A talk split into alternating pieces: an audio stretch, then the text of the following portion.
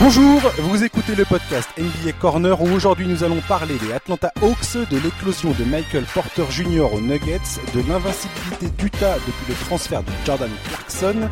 Tout cela avec mon invité Antoine Tartrou, une des voix du podcast L'écho des parquets, qui me fait le plaisir de me rejoindre pour discuter de tous ces sujets. Antoine, euh, bienvenue dans le podcast. Merci pour l'invitation.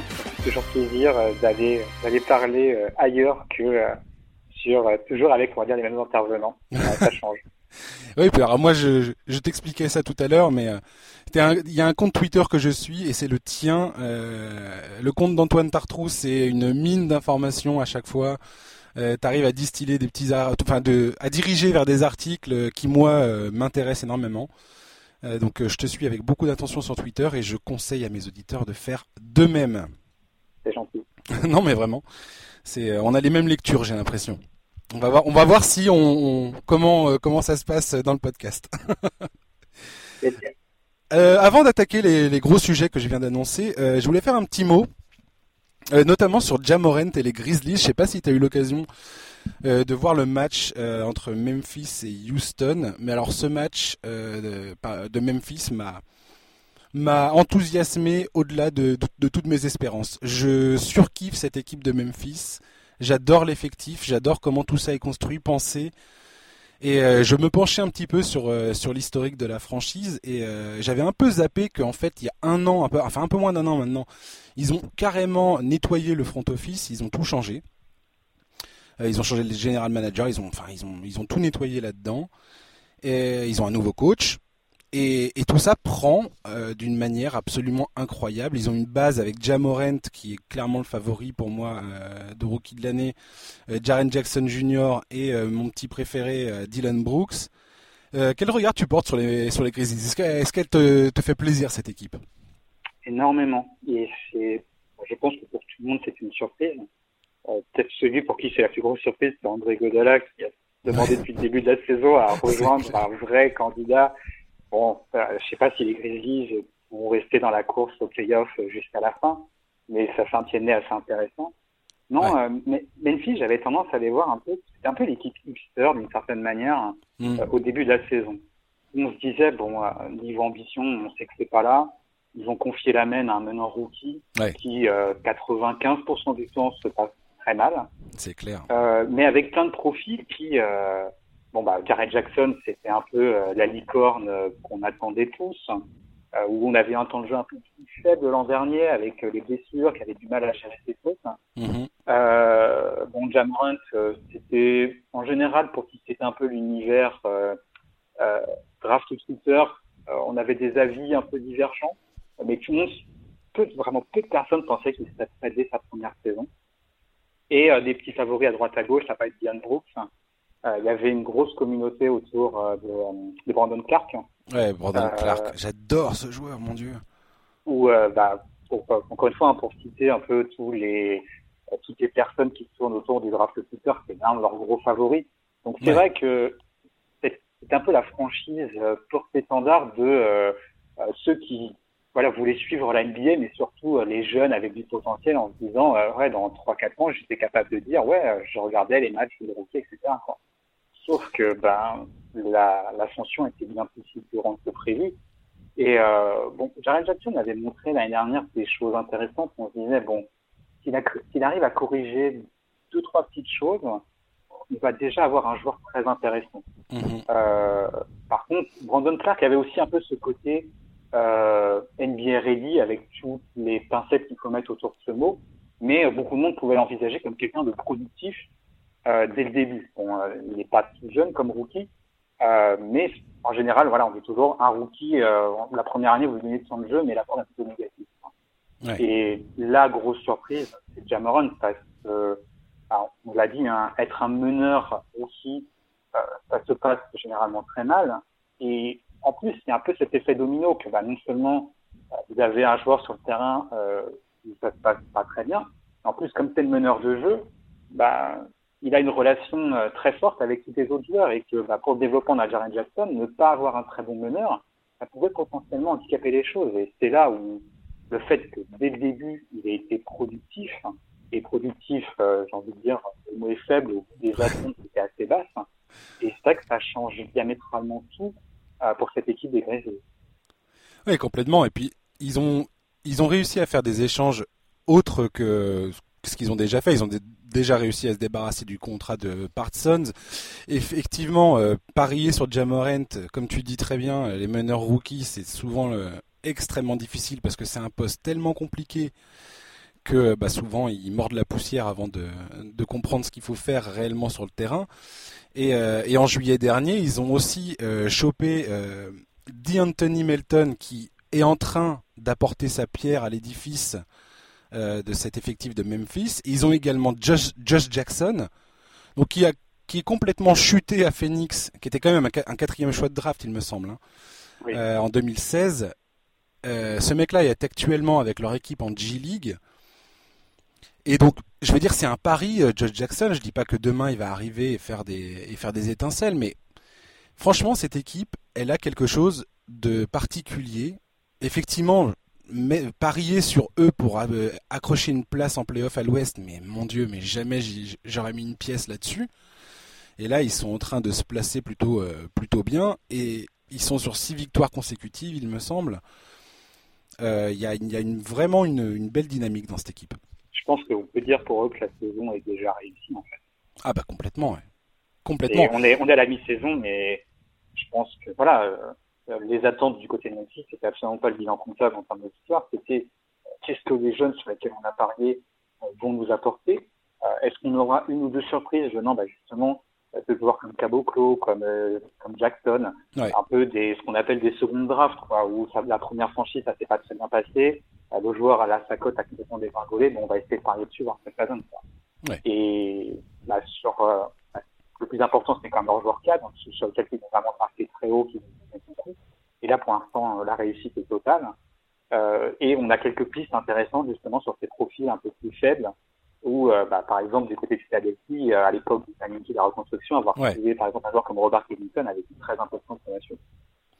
Oui, complètement. Ouais. Et franchement, s'il y a une équipe à suivre là tout d'un coup pour les cinq prochaines années à venir, c'est Memphis. Ça me, ça me, fait penser à des équipes voilà, comme, comme le Thunder à l'époque où tu avais Westbrook, Arden et, et, Durant qui étaient dans leur dans leur vingtaine, qui commençaient à peine à toucher, euh, à gratter la surface de leur potentiel et qui, euh, qui avaient fait ce fameux tour de playoff euh, face aux Lakers. L'explosion est arrivée très tôt. Ouais, c'était allé, c'était allé très très vite à partir du moment où ils avaient les bonnes pièces et que le, le, on va dire le noyau dur de l'effectif était présent. Euh, c'est allé très très vite quoi. Alors je dis pas que Memphis va suivre le même euh, le même parcours, mais ça va être très intéressant de voir comment ça va se passer. Là le front office vient en tout cas déjà de, réaliser une partie assez difficile, c'est-à-dire trouver des vrais talents euh, au moment de la draft. Jaren Jackson, Jamorent, Brandon Clark et Dylan Brooks. Là tu as vraiment une, une ossature qui me semble assez assez assez forte, assez solide et complémentaire. Et complémentaire, qui plus est. Après, voilà, l'évolution euh, nous dira comment ils vont gérer les contrats, euh, qui, qui va rester, qui va partir. Ils ont aussi bien entouré euh, toute cette jeunesse de vétérans, Jake Roder, Valence Tunas, ces mecs-là. Enfin, c'est plutôt c'est plutôt réussi et, et Memphis c'est clairement une équipe à suivre. 5 étoiles sur NBA League Pass pour moi, clairement. Très clairement. Euh, je voulais également te parler de Sekou Doumbouya très rapidement. J'en ai déjà parlé la semaine dernière dans le, dans le podcast. On va pas faire trop trop long. Mais record en carrière euh, face à Boston, 24 points. T'es enthousiaste euh, pour, pour Sekou? Alors, je l'ai pas encore vu jouer. c'est vrai qu'on a été concentré avec le podcast sur la parfait sur d'autres sur d'autres sujets dernièrement. Je l'ai pas vu jouer. Ouais. Mais c'est un peu en fait la même chose que Memphis où Doumbouya, tout le monde avait l'air assez clair en disant on ne pense pas qu'il sera prêt pour sa première année. C'est un projet un peu euh, long terme. Mmh. Alors oui, il y a, y a, des choses qui semblent effectives assez rapidement du côté du joueur. Hein. Euh, son tir à trois points qui avait euh, si bien progressé du côté du joueur l'année dernière, euh, ses déplacements, il y avait un certain nombre de choses. On se dit, ouais, ça peut déjà être assez, assez bon pour la NBA. mais de là à avoir, c'est pareil, une efficacité quasiment dès les premiers appels. Bon, on va un peu attendre, hein, l'échantillon reste faible. Bien sûr. Euh, mais déjà, rien que si on se place du point de vue du joueur, euh, je trouve toujours que quand vous commencez vos, quand vous faites vos débuts, se faire un nom est quelque chose d'assez important. Quand vous faites un nom, euh, si ça se passe bien, si ça se passe pas bien tout de suite, vous aurez droit à des secondes chances, des troisièmes chances derrière. Hmm. Plutôt que des débuts qui sont assez bons, où en général vous avez moins marqué les esprits, euh, il y a moins ce côté euh, potentiel en disant oui, mais regarde, tu es capable de faire ça? Bien sûr. Euh, donc se faire un nom, déjà, c'est se garder l'assurance où ça se passe un peu moins bien sur la suite. C'est compliqué. On voit que quand elle est au Kobo, et le Kobo avait commencé très bien ce, ce premier match, avec été responsabilisé du côté des Suns, mais c'est très très vite retombé et que bah, déjà, voilà, sa place en NBA n'est pas complètement assurée.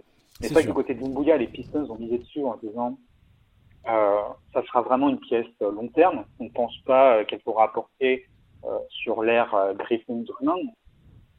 bon, l'ère Griffin-Drummond est bien plus a été un peu, je pense, raccourci. On va voir, on va voir la suite. Hein. Le transfert de Griffin n'est absolument pas acté comme celui de Drummond.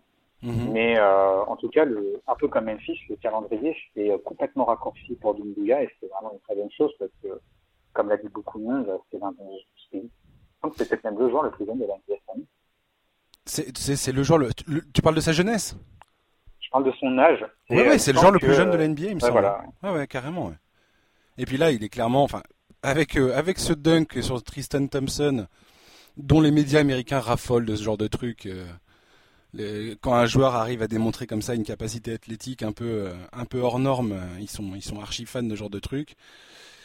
Et, et là, il est en train de de bah, d'assurer le service après-vente, clairement, sur les, les, matchs où il est titulaire. Pour l'instant, ça, ça, marche bien. Il y, a une, il y a un truc à faire à, à Détroit, je l'ai dit la semaine dernière. Moi, je suis enthousiaste par rapport à l'avenir de cette équipe. S'ils arrivent à reconstruire euh, sur la jeunesse, il y a un truc à, il y a un truc à faire, clairement. En plus, Dumbuya a vraiment ce profil moderne.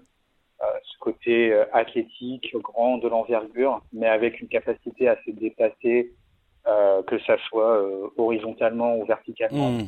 qui est vraiment très bonne euh, de capable, bah, voilà, hein, c'est un peu le prototype où euh, offensivement, bah, il a trois points.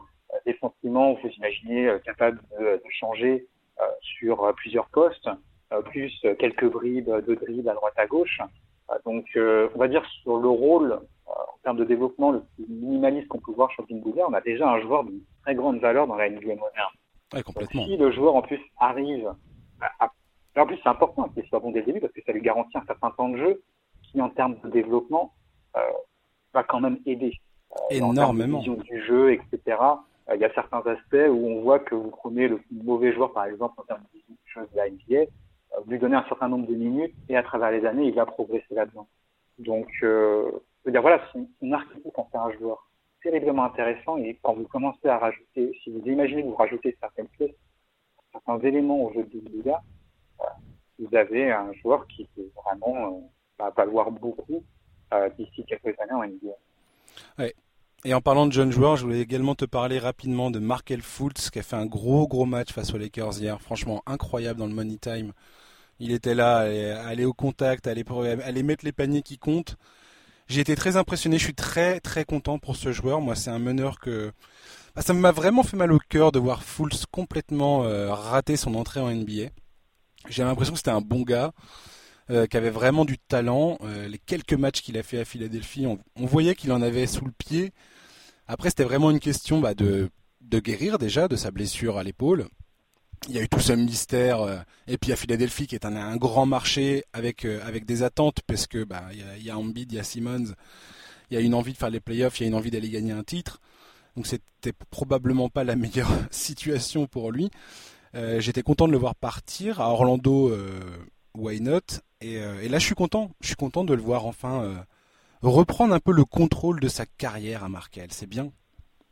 Bah, depuis, on va dire, faire les gros titres à chaque fois vis-à-vis du tir, euh, je pense que humainement, pour le joueur, c'est, ça doit être une délivrance. Ah, tu m'étonnes. Parce que, je veux dire, même avec son transfert à Orlando, hein, on voyait toujours au moindre, à la moindre session d'entraînement où on voyait Markel tirer, c'est parti, ça faisait le tour des réseaux sociaux immédiatement. Donc, on peut voir déjà quand si on justement si on parle de lancer franc, euh, on arrive là pour le coup, on sent que le joueur se stabiliser hein, parce que c'est vrai qu'à ses débuts on était sur des 40-50% de moyenne, des choses où euh, même parmi les pivots les, les, pivots les plus mauvais, euh, ouais on est parmi les pivots les plus mauvais de la ligue et encore les pivots les plus mauvais ont progressé ces dernières années. Là, on est arrivé à 71%, je crois. Il est, à, il est même à plus, il est bientôt à 74% là. Il... Ça, ça n'arrête pas, euh, Markel. Ça reste assez faible pour un meneur, mais on va dire déjà on arrive euh, dans la normalité. Ouais, il, il, est sur la, il est sur la pente ascendante en termes de shooting et en termes d'efficacité au tir, ça c'est ça c'est sûr quoi. Enfin quand tu vois où il était il y a encore un an, enfin c'était on était loin. Enfin. Oui, alors après la la progression ne doit pas nous enlever, euh, ne doit pas nous faire oublier que euh, voilà on a un joueur qui euh, est meneur, a besoin de la balle pour exister offensivement, mm-hmm. euh, qui est aujourd'hui pas dangereux à trois points. Euh, son tir à deux points est plutôt en dessous de la moyenne en termes d'efficacité. Complètement. Euh, donc, bah, déjà sur ces aspects-là, euh, il va falloir qu'il y ait une progression à un moment ou à un autre euh, pour que Markel Fultz devienne, euh, comment dire, un meneur euh, échelon supérieur euh, dans la ligue. alors, voilà, après, on voit tout le potentiel. Je trouve qu'il est un peu un côté Caris Levert. Ouais. Dans la façon, on a toujours l'impression quand il se déplace, il est sur un tempo différent que son défenseur et que même les autres joueurs. Une chose aussi qu'on voyait, c'est l'immobilier un peu où euh, il y a cette capacité à créer l'écart par rapport à son vis-à-vis qui semble extrêmement facile pour lui. Et euh, bah, on l'a vu à un moment, hein, il, y a ce, il, y a ce, dribble hier, j'ai vu sur les Grand James, il, il, arrive à un moment à créer cet écart qu'on n'a pas l'habitude de voir chez la majorité des joueurs. Et euh, bah, c'est sûr qu'avoir cette capacité-là, euh, c'est en général euh, annonciateur euh, d'un très gros potentiel.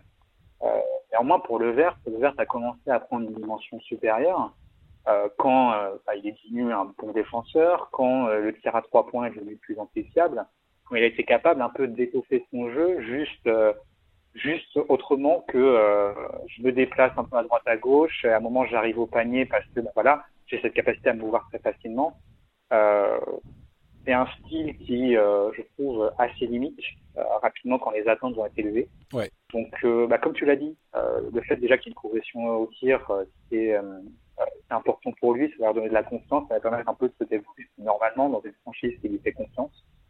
après, voilà, il y a, on est encore loin, très loin du joueur auquel on pouvait, dans lequel on peut avoir les attentes. Ah bah, ouais, c'est pas du tout le joueur pour l'instant qui était qui est sorti de, de l'université. Enfin, le mec est arrivé, c'était euh, c'était la, la, hype pas possible. Euh, ah mais c'est du jamais vu parce que je veux dire, euh, alors moi je pré moi je prépare généralement très peu la draft, mais je vois bien par exemple à mes collègues du podcast auquel je participe, les coachs Parquet, ils me disaient voilà l'une des choses sûres chez Marquet c'est son tir.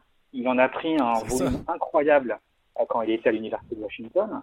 Euh, et en plus, voilà, c'est pas juste du catch and shoot, c'est vraiment ce, ce pull-up jumper euh, en sortie de dribble, euh, à deux points, en sortie d'écran, etc. Tout ce que demande le jeu moderne. Il en a mis un nombre incalculable et du jour au lendemain, pof, ça disparaît comme si euh, on était dans Space Jam et qu'il s'était fait sans pouvoir. Mmh. Je suis content que ce soit pas un, un bust total pour l'instant. Il n'est pas encore sorti du bois, hein, clairement. Il a encore énormément de progression à faire. Tu as parlé de confiance tout à l'heure qu'il est dans un club qui lui fait confiance et je pense que c'est le point le plus important l'heure qu'il est dans la carrière de Markel Fultz. Et on verra, on verra comment tout ça, euh, tout ça grandit, tout ça progresse. Mais j'ai l'impression qu'il est sur, en, tout cas qu'il a une nouvelle chance, une nouvelle opportunité. C'est un nouveau départ pour lui à Orlando, clairement. Et, euh, je suis content, moi, de voir ça, clairement. Euh, comme tu dis, ça fait toujours l'étiquette bust. C'est pas, pas quelque chose qu'on a envie de voir en général après un. Ouais, carrément, ouais. Je suis bien d'accord. Donc euh, voilà. On va attaquer nos, nos, sujets. On va parler des Hawks d'Atlanta. Je voulais parler de ça avec toi. Euh, alors on est en train de parler des Hawks d'Atlanta. Les Hawks d'Atlanta, c'est qui? C'est une des pires équipes de la NBA. Voilà, on parle de ça dans ce genre de, de podcast. dans ce podcast. Euh, c'est même. peux pas dire autre chose pour les décrire. c'est la dernière équipe à l'est. Euh, ils sont à, un poil devant Golden State. Ils sont pas aussi nuls que Golden State, mais pas loin. Ils ont une, une défaite en moins, je crois. Euh, voilà, donc c'est clairement pas la saison attendue pour les Hawks. Euh, je suis enregistré dans une émission, c'était triple double sur Yahoo, où j'étais là à dire euh, fièrement ah moi je pense que les Hawks ça va potentiellement faire les playoffs à l'est et bah hop euh, c'était un raté euh, total pour, pour, en ce qui me concerne. Alors ils n'ont pas été aidés hein, dans cette histoire. Il y a eu la suspension de John Collins dès le début de la saison, au bout de 5 matchs, il me semble. Ils étaient à 2-3 au moment où John Collins s'est fait suspendre. Et quand il est revenu, ils étaient à 6 victoires et 24 défaites.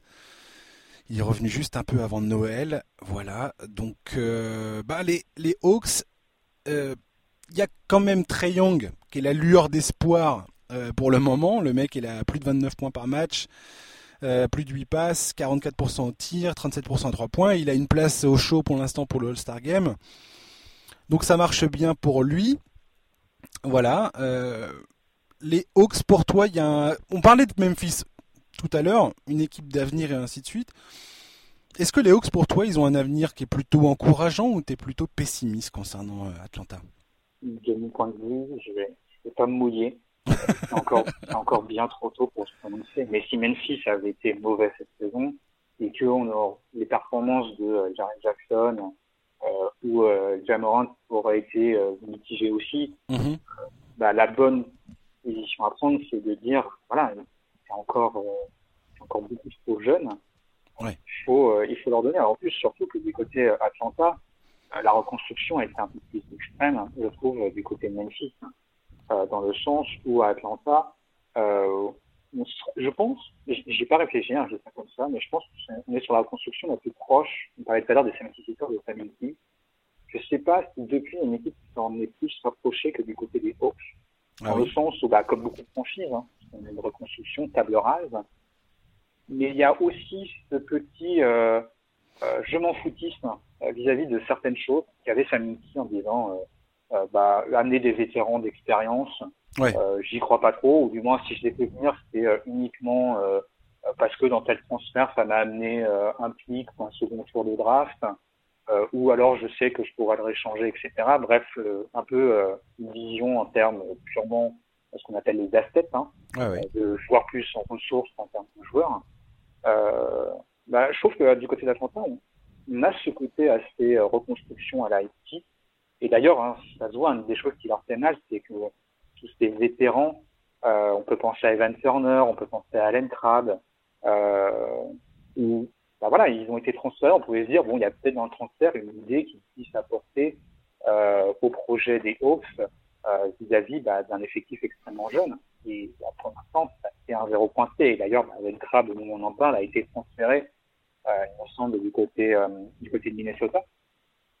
Donc, euh, bah, c'est vrai que du coup, la, la, reconstruction est, comme je disais, assez extrême.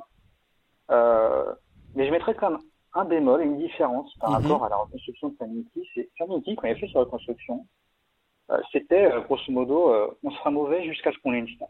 Ouais. Et peu importe euh, mon effectif actuel, euh, je vais, ce qu'on appelle, voilà, toujours cette idée quand vous êtes à la draft, est-ce que vous draftez le meilleur talent ou est-ce que vous draftez le joueur le plus complémentaire à votre effectif? Le texte Sanity, qui fait partie un peu hein, des jeux d'enfoutisme dont je parlais, c'était, bah, j'ai déjà Ernest Nouvel et Jairo Okafor, deux pivots, bah, je vais drafter deux avant. Mmh. Et puis voilà. euh, du côté des Hawks, le projet de, de Travis le général manager, ouais. euh, il y a eu cette idée quand ils ont on voit bien toutes ces pièces un côté vraiment très complémentaire. Euh, où Trey Young sera mon porteur de balle principal, mon engin offensif. Euh, John Collins sera mon intérieur sinister. Euh, euh, Kevin Hurter sera mon second porteur de balle, ouais. capable de jouer, euh, capable de poser un peu la balle, mais pas trop, pas au point d'un Trey Young. Et puis avec du shooting, du shooting à tous les postes, que clairement. Du shooting à tous les postes, ouais. Du ce qu'on appelle les Swendy, capable de tirer à trois points et de défendre. Ouais. On imagine que c'est ce qu'il voit euh, dans des personnes comme euh, dans des joueurs comme DeAndre Harper ou euh, Cam Reddish. Euh, donc c'est vrai que pour Travis Schlenk, il y a vraiment ce côté, on, on lui voyait, on voit très bien le projet.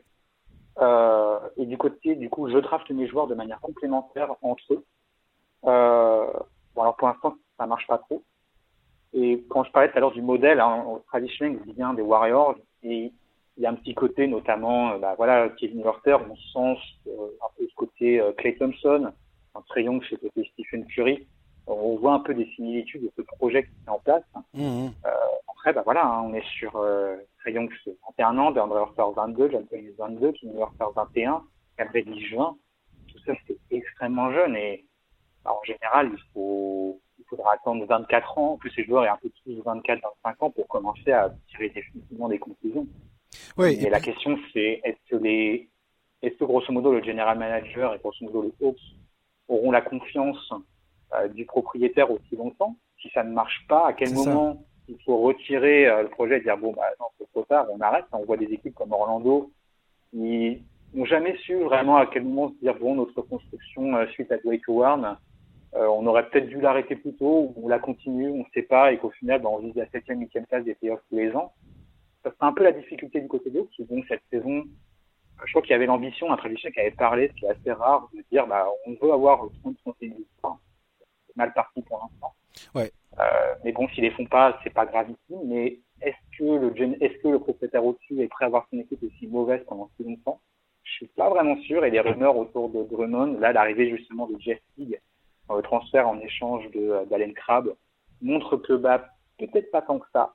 Après, il faut rester aussi attirant sur le marché des agents libres, euh, en espérant justement ramener ces vétérans un peu la manière d'un Paul Millsap à Denver. Donc, euh, ma réponse de Normand, euh, je ne sais pas trop. C'est sans doute beaucoup trop tôt, mais c'est une position qui est plus difficile qu'on le croit de savoir à quel moment il faut être prêt un peu à bousculer tout le monde parce que quelque chose ne va. Euh, comme tu dis, Atlanta, il y, a, une certaine logique dans leur, euh, construction.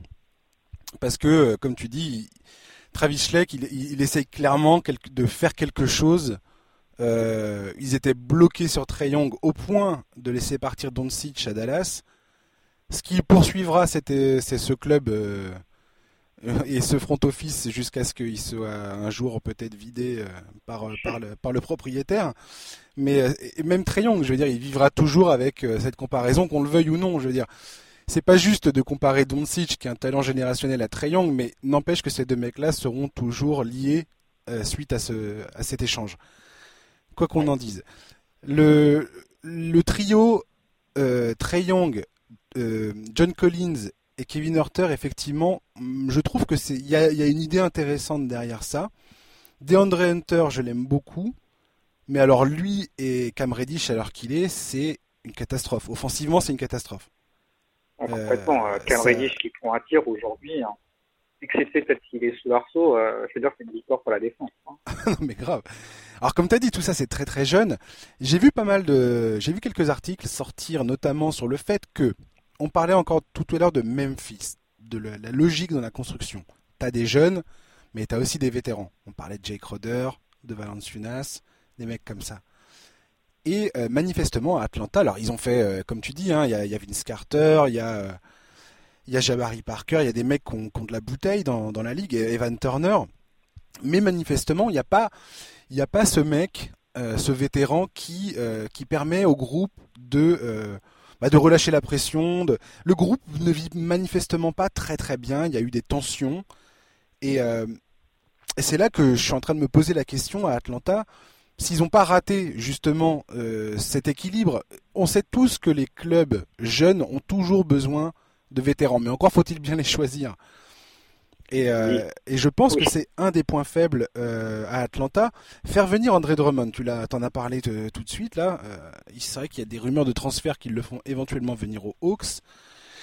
Je sais pas si c'est la bonne idée. Moi, je trouve que il manque de complémentarité avec John Collins notamment. Enfin, il va marcher sur les plates-bandes de John Collins et ils n'ont pas besoin vraiment de ça.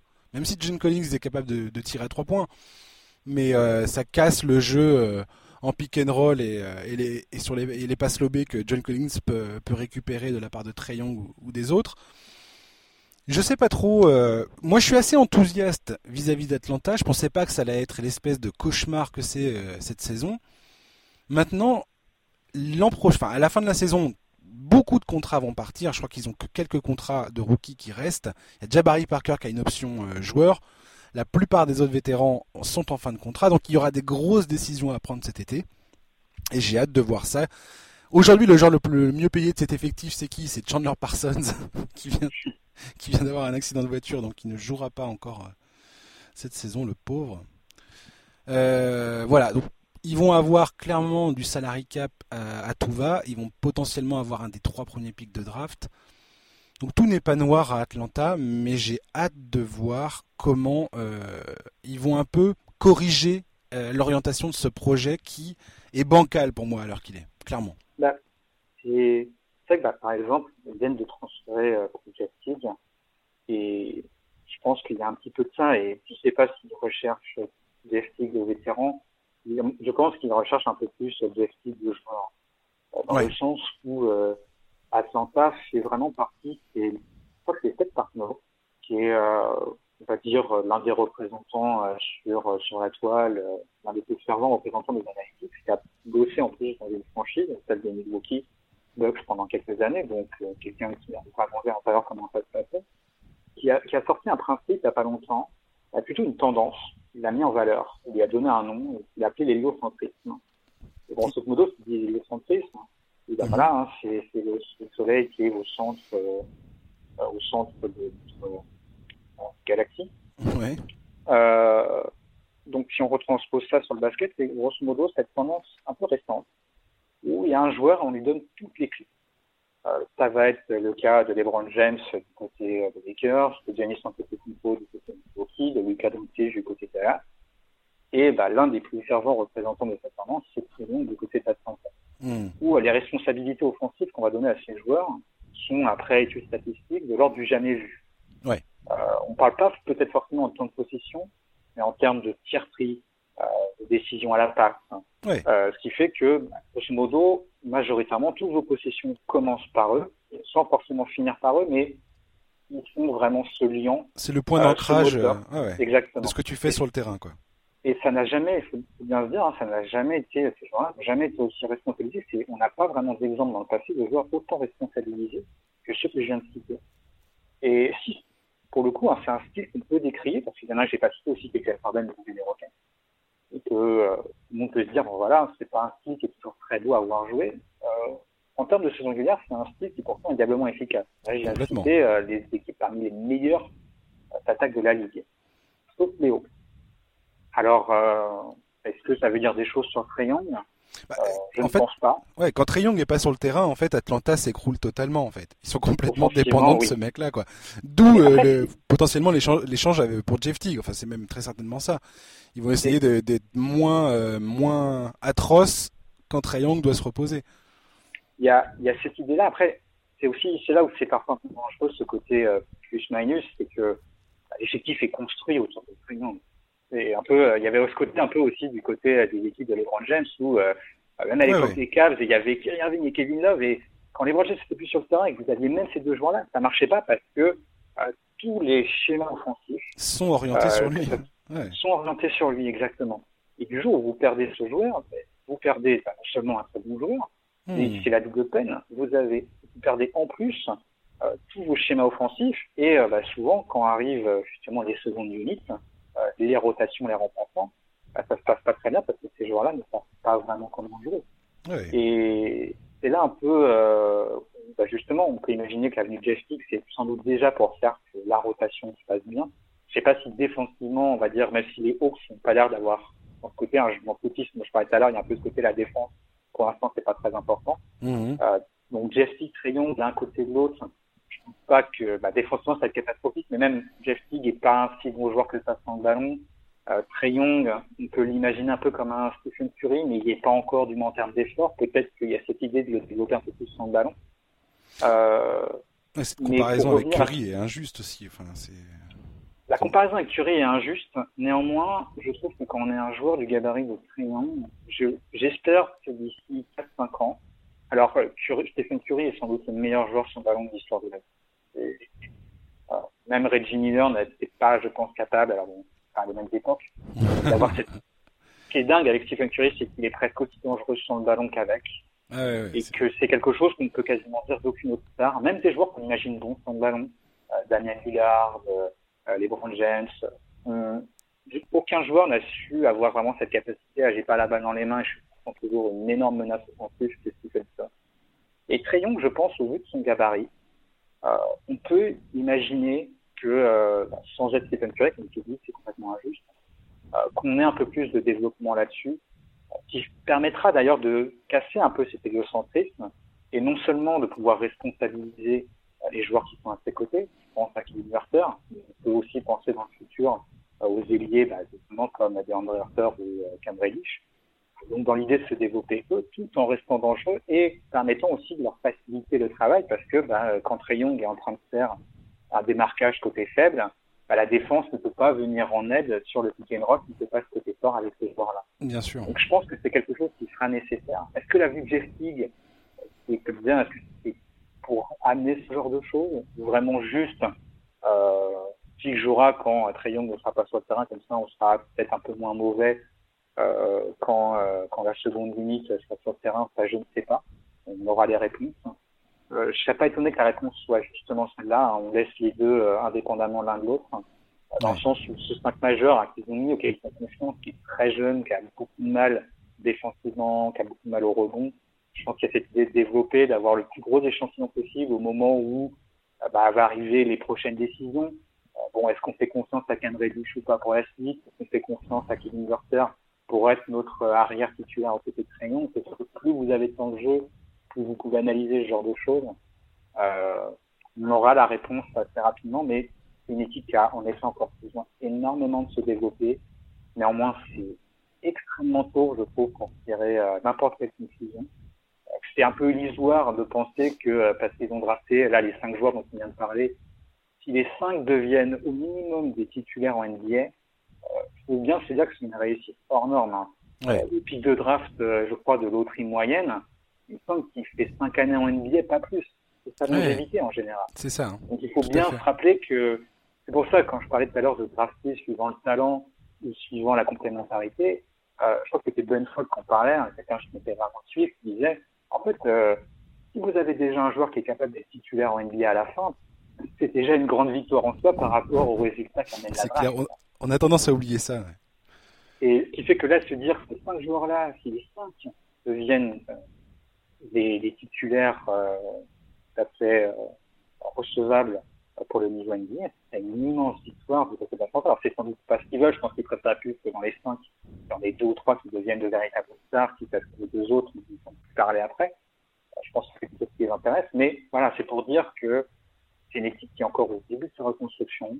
Comme tu dis, il va y avoir, euh, du, il va y avoir beaucoup euh, d'argent qu'ils pourront dépenser ces prochaines années euh, que ce soit sur des transferts ou simplement sur des signatures. Il y a des pics de draft aussi qui vont encore arriver. Tout à fait. Ils sont au début. Euh, il faut vraiment prêcher la patience. Et en général, là où c'est plus compliqué, c'est du côté du propriétaire qui euh, ben, va voir à la fois sa réputation vis-à-vis de sa franchise et aussi les chiffres euh, quand il va voir ça, que ça ne sert pas vraiment au vert, en général, la patience a tendance à être limitée.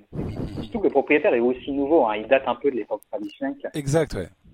Donc euh, on n'en sait pas trop sur lui. Il a pas fait une arrivée à la finale Certica, propriétaire des Rockets. Donc on n'en sait pas trop sur lui, on ne sait pas encore où ça va tendre, mais peut-être que voilà les rumeurs de monde, Vestig, comme tu dis, hein, c'est peut-être pour amener des vétérans dans les vestiaires, peut-être pas pour essayer de corriger une saison qui est très décevante, même en deçà des attentes de la franchise. Mystère. Oui, à mon avis, il faut pas aller trop vite. C'est une erreur de se précipiter alors que tu es au fin fond du classement, ça sert à rien.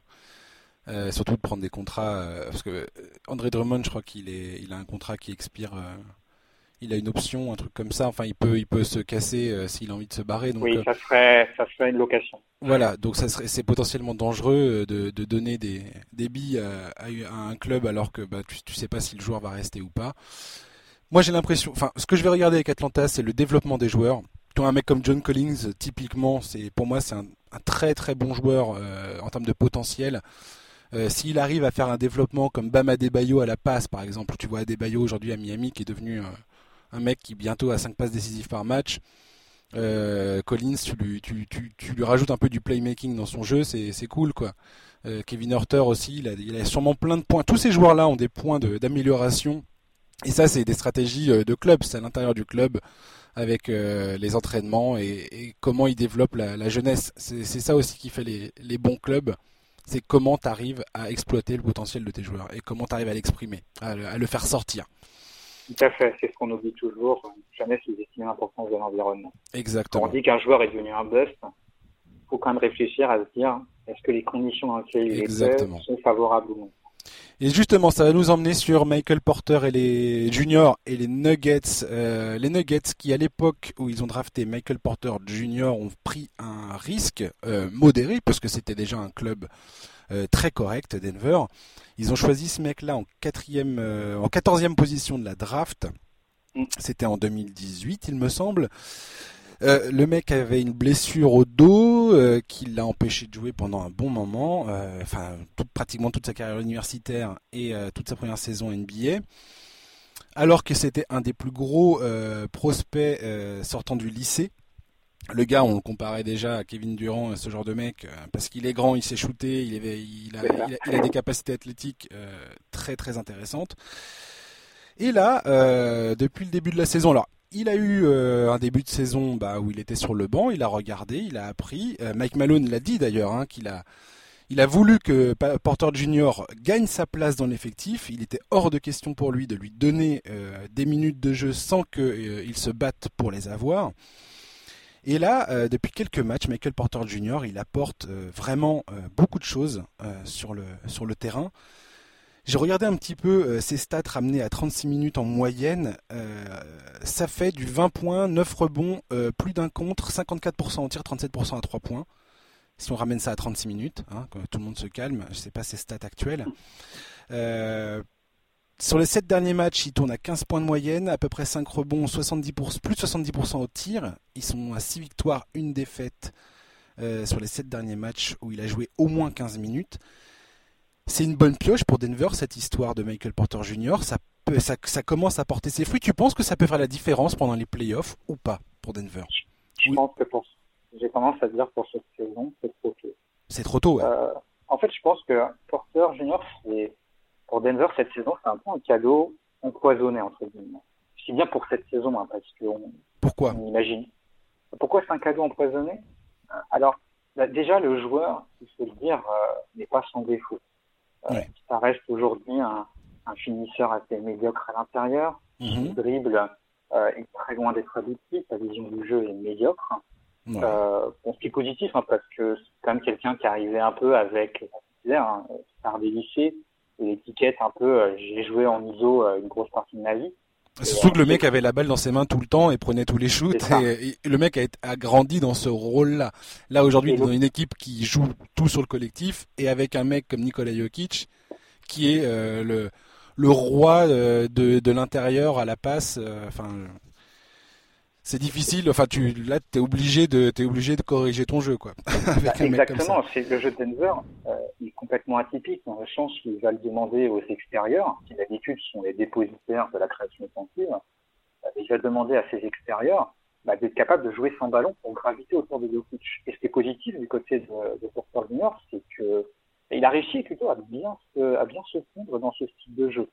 Preuve déjà d'une certaine capacité d'adaptation et après qu'il le met plutôt bien en valeur, hein, parce qu'avec sa mobilité, euh, la capacité d'avoir d'avoir bon tir déjà, euh, plus ben, voilà hein, sa taille, en font euh, un finisseur en soi euh, assez intéressant quand il a justement cette capacité de démarquage. Après, comme je disais, hein, c'est pas son défaut. et là aussi, c'est un peu un cas empoisonné, c'est que je pense que c'est un joueur qui a besoin de temps de jeu quand même. Parce que certes, il n'était pas, il a quasiment pas, il a pas joué la saison dernière, euh, mais il faut se rappeler aussi que la saison où il est drafté, sa saison universitaire, il a quasiment pas joué non plus. ah non, il a joué, euh, non, il a joué, il a rien joué du tout. Ouais. Il s'est blessé dès le premier match, il me semble. On a quelqu'un qui a véritablement deux années d'absence, donc qui a besoin un peu de temps de jeu euh, pour se développer. Deux années, ça fait beaucoup, et même s'il y a maintenant X exemples de joueurs qui ne font pas leur première saison, bah, la saison après avoir été on peut penser à Caris Levert, on peut penser à Cody Simmons. Mhm. Euh, bref, les, le nombre, euh, les exemples n'arrêtent pas euh, d'augmenter. Et en général, ça se passe plutôt bien. là, c'est vrai qu'on a quelqu'un qui a vraiment loupé beaucoup, beaucoup de temps. Donc, euh, je sens qu'il va quand même falloir un peu le responsabiliser. Surtout en plus, bon, je pense pas qu'il a un style de jeu pour la G-League, mais les Nuggets n'ont pas de franchise de G-League pour le moment, donc il pourra même pas dire, bon, on le met dans le franchise de G-League, on le met dans un style de jeu vraiment pour le développer, etc. C'est pas possible. Ouais, non, ils envoient, euh, ils envoient leurs joueurs euh, dans l'équipe de G-League de Chicago, là, Bol Bol, euh, qui est l'autre expérience qu'ils sont en train, qu'ils ont menée euh, suite à la draft de 2019 là. Ils jouent ouais, j'avais complètement oublié. Dans ouais, non, mais moi je l'ai pas oublié. Bol Bol, c'est le, un des mecs que j'attends de voir en NBA, mon gars. T'as pas idée à quel point. je suis tellement impatient de voir ça. Vas-y, on continue sur le, le sur Michael. Ouais, ouais, voilà. Est-ce que, parce que j'ai plein de choses à te dire là-dessus, moi. Et bah, après, voilà, c'est les cas classiques où c'est une équipe avec des ambitions. Je pense que Denver, il y a au moins cette idée d'atteindre le final de conférence cette hmm. année, pas progresser par rapport à l'an dernier. C'est une équipe très dense, surtout en plus euh, sur les ailes, où hmm. euh, bah, il y a deux, y a ces postes-là, euh, on va dire ses adversaires directs hein, pour avoir des minutes ah bah oui. Des joueurs comme Mike Beasley, comme Torexel, comme Roncho Hernan Gomez. Et là, je parle que des rotations. Hein. Je parle même pas du place de titulaire avec Will Barton ou ah, bien sûr. Euh, donc, bah, bah, voilà, vous avez des grosses attentes. Vous avez déjà des joueurs qui tous, hein, je pense, euh, à un moment, ils ont été dans le 5 majeur de Denver. Ils y ont été de manière crédible. Euh, et ce qui fait que, pour finir sur le côté cadeau empoisonné, je pense qu'il faudra clarifier cette situation pour les Nuggets. Euh, dans le sens où bah, quand vous avez un joueur comme Porter Junior, alors sans euh, mettre tous vos jeux dans ce panier, parce que voilà, hein, il y a les, les blessures, en plus la famille, euh, que ce soit son frère ou ses sœurs, mm tous, tous, ils ont eu des blessures catastrophiques. C'est sûr que l'échantillon n'est pas très en balance ce point de vue-là. euh, mais c'est aussi les autres joueurs dont je parlais, ils vont tous être en fin de contrat à la fin de l'année. C'est le cas de Jeremy Grant, c'est le cas de Paul Millsap, c'est le cas d'Arnaud Gomez, c'est le cas de Craig, c'est le cas de Malik Beasley.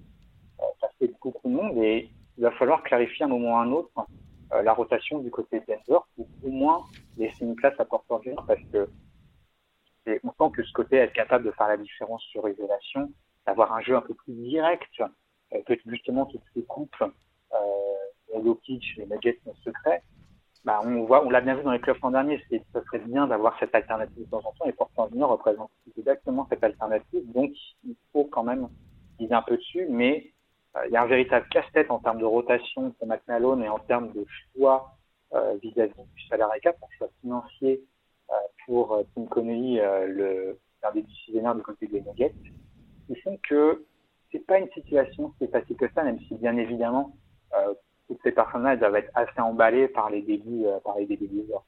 Bah, moi, ce que j'aime bien chez Michael Porter Jr., je trouve qu'il répond à un besoin de Denver, à savoir la création de tirs. C'est un mec qui, à l'instar de Jamal Murray, qui est un peu seul dans cette histoire, Will Barton aussi, mais c'est encore un, c'est encore autre chose. Will Barton, il crée du jeu, mais c'est pas. C'est du chaos qu'il crée. Ouais, créer son tir, c'est un, un, autre problème. Mais il, il apporte euh, cette capacité-là. Et je trouve que c'est une très bonne chose pour Denver. Là, je pense que Mike Malone, il essaie de le faire jouer pour justement qu'il se fasse un peu les dents, qu'il apprenne les rotations défensives parce que manifestement pour l'instant ça le fait pas. Il est un peu perdu en défense, euh, ce qui est ce qui est un vrai problème. Hein. Les, les, rotations défensives en NBA, et une seconde trop tard euh, ou une seconde trop tôt, c'est mort. Hein. C'est souvent le truc que quand on demande aux à la fin de la première saison, qu'est-ce qui a été le plus dur? Je crois que la réponse qui revient majoritairement, c'est les rotations défensives. Ah ouais, non, mais c'est, une, une catastrophe. Quand tu vois que les, mecs, ce à quoi ils, doivent penser en permanence, c'est une, une horreur. Puis à chaque, chaque équipe, c'est, c'est, faut que tu prennes des décisions en, en, en, claquant, euh, en claquant les doigts, quoi. Bref, tout ça pour dire que, comme tu l'as très bien dit, euh, Hernan Gomez et, euh, et comment il s'appelle euh, Bisley euh, sont en fin de contrat à la fin de la saison. Donc je pense qu'aujourd'hui ils essayent de développer ces gars-là. Bisley il sera trop cher, Hernan Gomez potentiellement trop cher également. Donc Porter Junior c'est l'avenir. Et ils ont raison de, de, de parier sur ce mec-là. Il contrôle son salaire jusqu'en 2022, il me semble.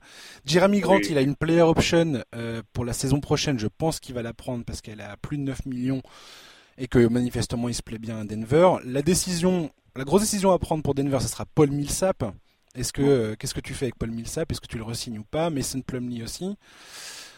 Donc on verra bien, mais mais en tout cas, je trouve que donner des minutes de jeu à Michael Porter Jr., voir ce qu'il fait sur le terrain actuellement, lui permettre justement de faire ses erreurs dans une équipe qui, comme tu l'as très bien dit, a des ambitions, mais il le fait jouer manifestement dans certains matchs, comme hier soir euh, face à Charlotte, où bah, il apporte des choses c'est euh, à chaque fois il, peut, il arrive à lui trouver des fenêtres de tir pour le mettre et ce qu'il fait sur le terrain c'est plutôt pas mal. il fait des erreurs, mais il propose aussi, moi je trouve, du jeu et il propose des choses dont Denver a absolument besoin. qui est assez intéressant, c'est par rapport au nom qu'on vient de citer, hein, c'est vraiment ses concurrents directs pour être la rotation euh, de Barton, de Moussap, etc. Euh, bah, par rapport à ces joueurs-là, on va dire euh, Malik Bislett, Torrey Craig, Rancho et Gomez, on est vraiment sur trois profils de swing. Certains ont plus la défense, d'autres ont plus les trois points, mais on est grosso modo dans ce style-là. Euh, Porter Junior, je trouve qu'il il a un style qui est différent de ces trois joueurs, Mhm. dans le sens où, euh, même si on l'a vu, hein, voilà, il, il a su s'adapter à Denver euh, dans ce fameux jeu sans ballon tout en coupe vers le panier. Euh, on l'a aussi vu être capable de prendre, voilà, hein, vraiment une création de tir en isolation. Euh, L'étiquette qu'on lui avait collée à la sortie des lycées, bah, cette étiquette, elle est toujours un petit peu là. Et Mhm. c'est intéressant parce que du coup, euh, en playoff, ça peut être un joker intéressant suivant le match-up. Ah mais suivant carrément. la dynamique d'équipe. A, là où on- les autres ont, ont quand même une certaine redondance, je dis, hein, il, y a, il y a des limites. Hein, euh, je l'ai dit, euh, chez Torrey Greg, c'est surtout la défense. euh, chez Malik Beasley, euh, ça va être euh, vraiment les qualités athlétiques euh, et les trois points. Euh, donc vraiment des qualités un peu différentes et qui rentrent un peu dans le même modèle. Euh, Michael Porter Jr., il rase complètement ce modèle pour amener autre chose de complètement différent. Et je pense que c'est ça aussi qui peut lui permettre de gagner des minutes, surtout que les trois que je viens de citer ne sont pas particulièrement grande réussite cette saison. Mhm. Euh, donc, je comprends ce côté de Mike Malone, parce que je suis un peu sceptique quand Mike Malone dit euh, je lui donnerai pas mes minutes tant qu'il les aura pas méritées. Je pense que le front office ne va pas être du même avis. mais euh, mais il y a une certaine crédibilité dans ses propos, dans le sens où euh, euh, Michael Porter Jr. peut être de manière légitime sur le terrain sans euh, juste euh, bah, il y est parce que c'est le routier qu'on veut développer, le premier temps, etc. Ouais, complètement. En tout cas, pour l'instant, comme on vient, comme je te l'ai dit, ces limitations défensives. Alors, est-ce qu'en playoff, ça sera cette année un outil euh, valable? J'en sais rien. De toute façon, Denver, ils s'en fichent puisqu'ils sont blindés. Comme tu as dit, ils ont Torrey Craig. Euh... Allô? Oui, Ah, tu m'entends? Ok, pardon. oui, oui, je Non, non, t'entends. je- oui, ils ont, je ils ont que- Craig, Armand Gomez. etc. Voilà, ils, ils ont ce qu'il faut cette année, donc c'est pas un problème. Par contre, euh, éventuellement en playoff, dans- on sait très bien que dans des situations parfois un peu compliquées, t'as as du mal à marquer des points. ton attaque, est-ce que c'est ce qui leur est arrivé l'an passé en playoff à Denver? Des fois, ils luttaient pour inscrire des paniers. Et euh, avoir un mec comme ça que tu peux mettre pendant 5 minutes pour fermer un carton, tu vois ce que ça donne. Et je suis sûr que Porter Junior, il est, il peut éventuellement hum, changer le cours du- d'un match en playoff, quoi. Et ça peut faire la différence. Joker offensif, exactement. Exactement. Donc voilà, on va enchaîner sur euh, Utah parce qu'on commence à manquer de temps désormais. Euh, Utah qui n'a pas perdu euh, depuis 10 matchs, ce qui correspond à l'arrivée de Jordan Clarkson dans l'effectif. Alors, ce n'est pas pour dire que Jordan Clarkson est le difference maker euh, tant attendu du Jazz, mais n'empêche qu'il répond à des besoins euh, essentiels de l'équipe. Il y a eu aussi la blessure de Mike Conley qui a fait que Joe Ingles a regagné le 5 majeur et sa production sur le terrain est passée euh, de la nuit la plus complète au jour le plus total. C'est-à-dire que Ingles il galérait énormément en sortie de banc. Là, euh, il a retrouvé vraiment une production qui ressemble plus à ce qu'il euh, nous avait habitué ces dernières saisons à Utah.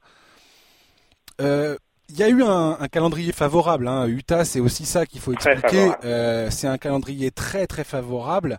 Ça va beaucoup se corser euh, très rapidement. hein. J'ai regardé dès le 25 janvier, de vingt- de- du 25 janvier jusqu'à fin février, donc pendant un mois. Ils vont rencontrer deux fois Dallas, trois fois Houston, deux fois Denver, deux fois Portland, deux fois les Spurs.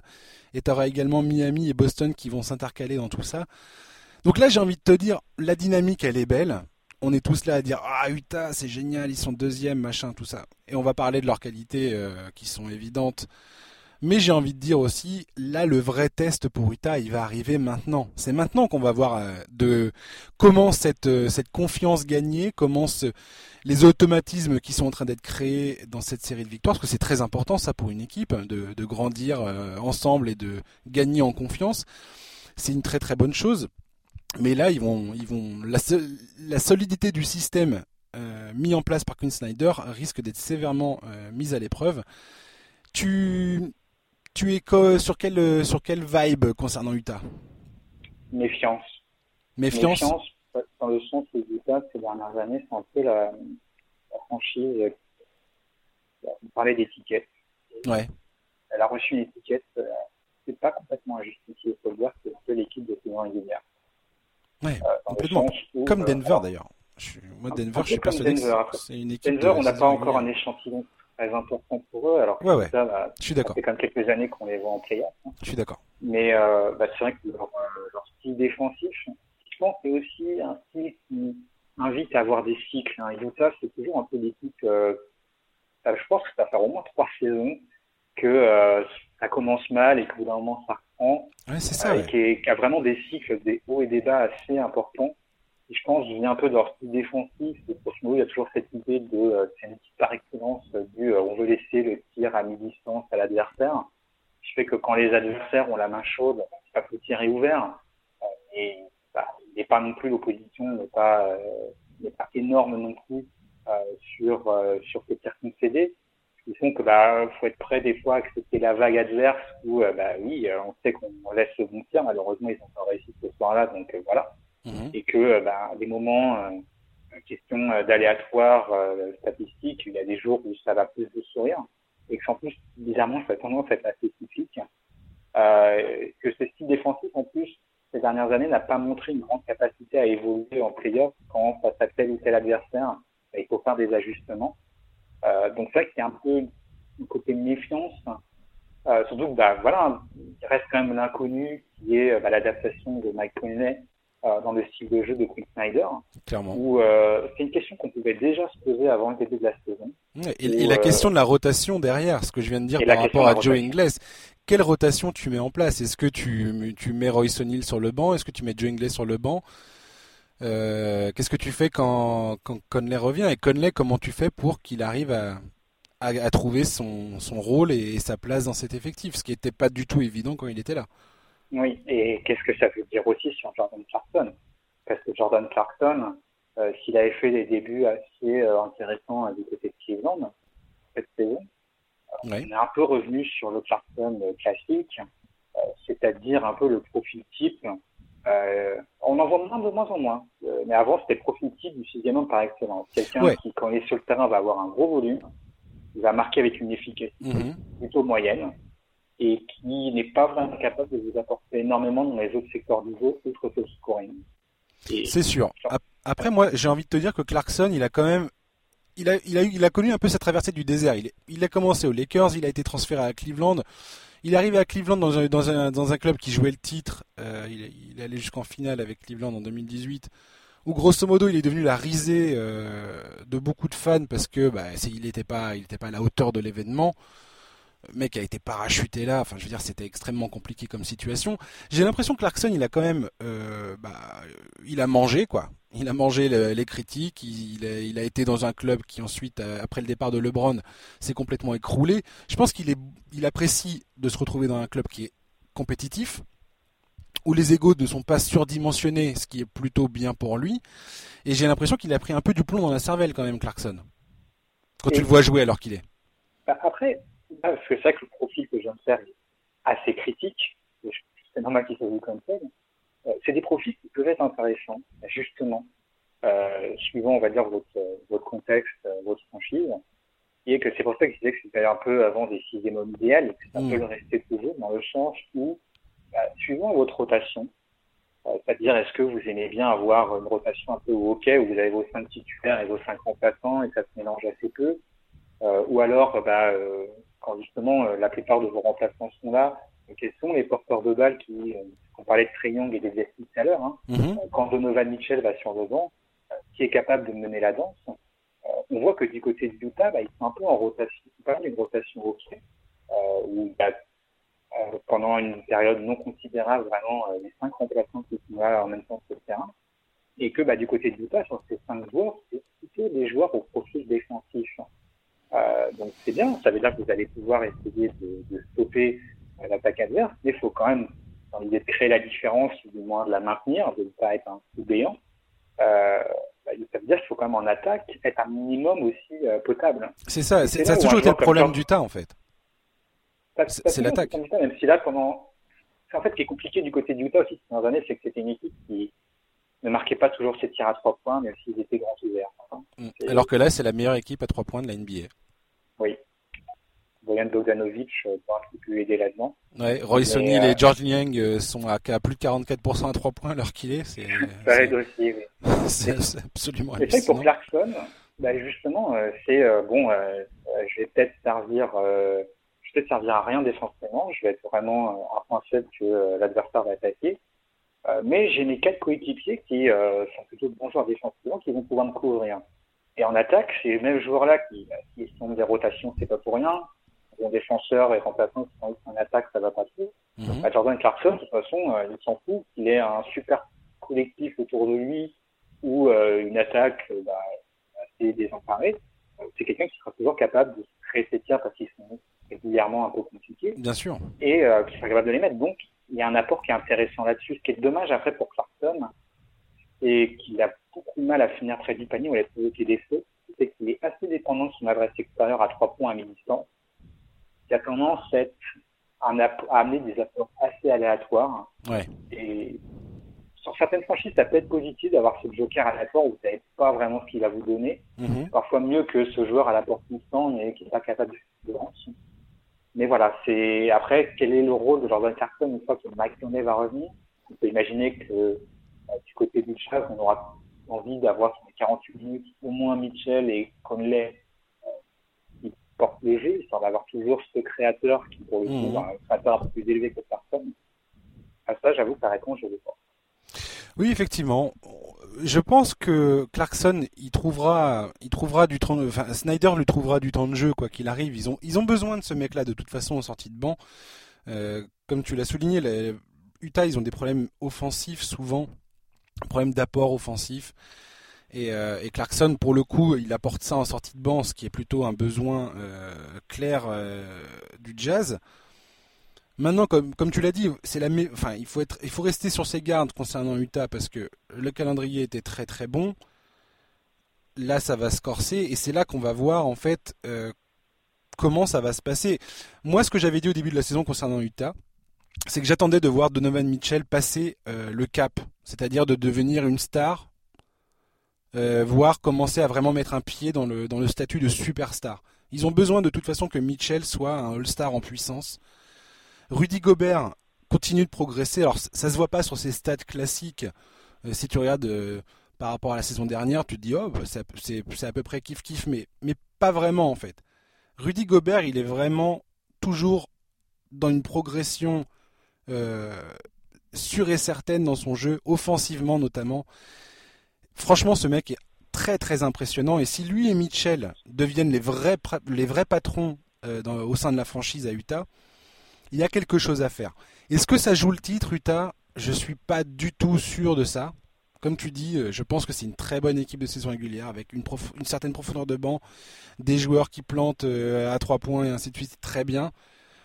Mais ils ont toujours eu des problèmes, notamment face à des équipes comme Houston, les, les équipes qui font de l'ISO et qui ont des joueurs qui sont vraiment forts euh, en un contre un, ils ont des problèmes avec ça, quoi. Après, ils sont mieux armés que, il faut le dire aussi, ils sont mieux armés que l'an dernier. ah bah clairement. L'un des, problèmes de Utah, si on se rappelle ça contre Houston l'an dernier, alors il y a toujours un peu cette question, il y avait la question de Taylor Gobert euh, et euh, comment on attaque, essayer de rendre ces joueurs-là dangereux quand les défenses adverses ont tendance à les ignorer ou à mettre des joueurs beaucoup plus petits en disant à Rudy Gobert, bah, vas-y, si on met ces poches en est-ce que tu vas essayer de jouer au poste ou non? Que la réponse était plutôt non. Euh, mais il y avait aussi euh, bah, cette extrême dépendance à Donovan Mitchell, où on était pas loin du catégocentrisme dont je parlais plus tôt. Bien sûr. Et là, le fait d'avoir d'autres porteurs de balles concernés, euh, en Joe Ingles, on voit qu'en second porteur de balle, euh, en premier porteur de balle, même en rotation, c'est mais en second porteur de balle, ça fait un relais très intéressant. Et bien évidemment, les arrivées de Conley et de Bogdanovic, euh, là-dessus, je pense, ont énormément aidé, que ce soit bah, hmm. tout d'un coup, euh, Jake Roder, on sait qu'à trois points, euh, c'est euh, extrêmement euh, inconstant. Euh, là, on a des vrais shooters et qui en plus bah, ont cette capacité de shooter, de dribbler et de passer, qui est exactement ce dont cette équipe avait besoin en France. Oui, complètement. Sans perdre pied trop en défense, ce qui est plutôt bon signe. ils ont des joueurs qui sont capables de venir, euh, d'entrer dans la rotation. Je, enfin, je parlais de Royce O'Neal. C'est vraiment un joueur très important dans cet effectif, Royce O'Neal, justement parce que sa défense est, est, assez excellente. Euh, Dante Exum, quand ils ont perdu ce mec-là, ils ont perdu de la défense. Dante Exum, c'est quand même défensivement un joueur euh, bon, mais qui avait beaucoup trop de limitations offensives pour permettre à Utah de bah d'espérer se défaire des, des gros cylindrés à l'ouest on verra. Il y, a beaucoup de choses. Il y a beaucoup de choses qui doivent se passer à Utah pour que vraiment ils puissent être contender à l'Ouest.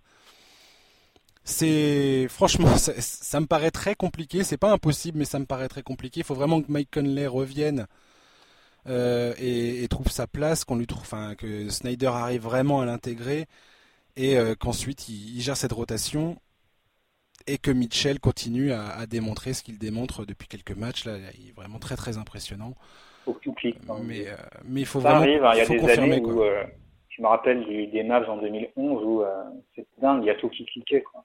Ouais. des joueurs qui étaient complètement en déchéance. Ouais. Stevenson avait ça à un moment des gros matchs, Peja avait ses gros matchs. Brian Cardinal avait ses gros matchs. oui, il y avait ce côté tout clique au bon moment. C'est clair. Et et voilà, faut toujours se rappeler qu'il y a un certain côté euh, d'aléatoire. Le match de playoff, même si euh, n'est pas en match concret, bah, une bonne série peut faire toute la différence. Ça ne mmh. pas d'ailleurs ces séries à Utah avant playoff. Hein. Je sais plus quelle était la stat, on est sur les tirs ouverts contre les Rockets Jazz, c'était catastrophique. Bah là, euh, on peut imaginer que si tout clique, dans une conférence où il y a quand même des incertitudes encore chez tout le monde, bah pourquoi pas? Je mettrai pas mon argent dessus, mais ça ne serait pas non plus euh, complètement dingue euh, si les choses se passaient bien pour eux. Au final, je pense vraiment que le mois qui va venir là, à partir du, comme je disais tout à l'heure, du 25 janvier, on va vraiment découvrir le, visage d'Utah. Euh, alors sans Mike Conley pendant une partie, je sais plus, je sais plus quand est-ce qu'il est censé revenir, Mike Conley, tu le sais toi? De tête là? Non, je, crois quand j'ai regardé tout à l'heure, il me semble pas qu'il y avait une date bien. Ouais ouais, il n'y a pas de, il y a pas de date. Voilà, il va falloir qu'ils reviennent. Euh, mais le, mois, fin janvier, de, fin février, ça va, vraiment nous dire beaucoup de choses sur Utah. Donc si vous êtes fan d'Utah, franchement, euh, jetez un œil sur euh, cette période où il y, aura vraiment de l'adversité et, de la compétition en face et on verra bien. Moi j'ai hâte de voir Gobert sur les pick and roll, j'ai hâte de voir comment il va se débrouiller. tout ça, après ça simulera pas les, playoffs, hein, où les playoffs c'est dès que tu trouves un point faible, les mecs ils usent euh, et abusent de la stratégie jusqu'à ce que tu trouves une solution. Donc on verra bien. Euh, je voulais faire un dernier mot euh, avant de terminer ce podcast sur Zion Williamson. Ça y est, on sait quand est-ce qu'il va jouer le 22 janvier face aux Spurs, il me semble. Oui. J'ai hâte de voir ça. Il me tarde de voir Zion.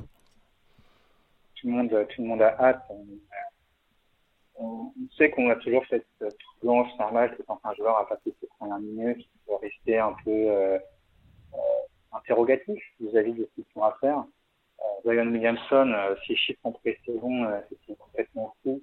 Oui, euh, la réponse est facile, ce n'est que la pré-saison, mais statistiquement, c'est pas forcément un mauvais indicateur de ce qui va se passer sur la suite. Ah, clairement. Sur des exceptions naturellement, mais vous êtes aussi dominant que Zion Williamson, euh, alors après la question, ça sera à quel point dominant il sera, mais je pense qu'il y a peu de doute sur le fait qu'il sera bon de cette première Ça m'impressionne la pression qu'il a. T'imagines, t'imagines le premier match qu'il va jouer là, l'attente qu'il y avait euh, pour ses premières minutes en NBA. Il y a eu sa blessure, donc euh, ça a été repoussé il y a la conversation sur son poids, sur sa, sur comment, euh, comment, pourquoi il faudrait apprendre à marcher, il faudrait apprendre ci, il faudrait apprendre ça, et ainsi de suite. je vous conseille à tous d'ailleurs et à toi, mon cher Antoine, il y a un article de Baxter Holmes qui vient de sortir sur le site ESPN qui explique, qui met bien en avant le côté complètement hors norme de Zion Williamson.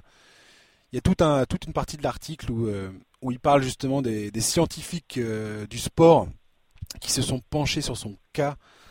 Euh, et puis le staff médical de, des Pelicans qui explique comment ce gars-là, euh, en quelques entraînements, prend du muscle de, façon complètement tarée en fait. Le mec gagne du poids en muscle comme jamais ils ont vu ça. Il est capable de faire des choses euh, avec son rapport poids-puissance qu'il que beaucoup pensaient quasiment impossible. Non viable. Non viable. Enfin, personne, tout le monde, tous ceux qui ont mesuré Zion dans, dans, dans, les, dans tous les tests qu'il a pu faire, tous sont unanimes à dire on n'a jamais vu un spécimen de ce genre euh, de toute l'histoire depuis qu'on fait des analyses scientifiques sur les joueurs quoi. Et les mecs ils en ont vu des gars. Hein. Ils en ont vu à, la pelle, c'est ce, dont on se rend compte. C'est que tout ça, il y a des points de comparaison avec des centaines et des centaines et des centaines de joueurs qui sont passés avant lui et il y a personne qui ressemble à ce qu'il qu'il fait, enfin à ce qu'il est, enfin euh, physiquement quoi. Et Zion c'est pas un problème de il est trop gros, à falloir qu'il fasse un régime. Non, Zion il est comme ça. Il faut qu'il fasse avec quoi. Ben, en plus, aux, qualités euh, physiques extraordinaires, il y a des qualités de jeu qui sont extrêmement intéressantes aussi, un véritable toucher, une science de jeu qui est déjà très bonne, avec déjà des rotations qui sont universitaires. Ah, il a été il a été à la bonne école. Hein. Et euh, je pense que ça fait partie de ces joueurs-là où euh, euh, qui ont vraiment, voilà, si les attentes sont là, c'est pas pour rien. Hein. Je crois qu'il y avait un article de Tim O'Connor qui était sorti qui disait, euh, mais les attentes sont dingues. Les Pelicans ont quasiment et toujours été, même à l'époque d'Anthony Davis, mmh. assez peu télévisés sur les antennes nationales. Euh, bah là, cette année, c'est un flop Nelson a été blessé pendant longtemps, mais clair. le Pelicans, c'était 20 fois sur international. Alors je crois que le record est quand 13 ou 14. Hein. Ouais, non, mais... euh, qu'en termes de recherche sur Internet, il a été recherché bien plus euh, que alors, Luca Doncic ou même Giannis Antetokounmpo. Mais non, mais c'est n'importe quoi. L'ampleur de la chose, les attentes sont considérables. Et ça fait partie des attentes je pense que qu'on soit juste un fan un peu lambda de la ligue ou un véritable accro mordu, ouais. euh, c'est quelqu'un qui serait intéressant parce que euh, il y a ce profil voilà, physique en termes de jeu à la fois très impressionnant, mais qui offre aussi euh, bah, pour les mordus un nombre de possibilités assez gigantesques et quelque chose qui en général a tendance à les intéresser, un cas complètement unique.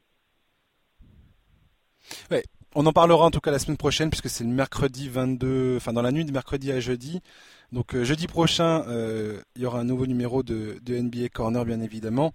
Et on parlera de ce premier match de Zion Williamson à coup sûr. Euh, parce que ça va être le truc immanquable quoi. Et la semaine prochaine, j'aurai le plaisir euh, également de parler du Paris Game entre Milwaukee et Charlotte. Ça y est, ça arrive, hein. c'est vendredi prochain. Donc euh, bon, bah, c'est Milwaukee Charlotte, hein, mais mais bon, ça reste un événement, un événement pour pour la France d'accueillir un match de saison régulière. Voilà, et euh, j'aurai également Charles euh, la semaine prochaine qui me rejoindra dans le podcast. Merci beaucoup Antoine d'être euh, d'être passé. Ah, merci pour l'invitation, ça fait plaisir. Bah, tu, tu, reviendras j'espère. Avec plaisir. cool. Eh bien à la prochaine, mon cher Antoine, et chers auditeurs, merci d'avoir passé tout ce temps avec nous. Voilà, on se retrouve donc la semaine prochaine. je vous souhaite de passer d'ici là une bonne soirée, une bonne fin de semaine, un très très bon week-end. À ciao, bye bye. Bye.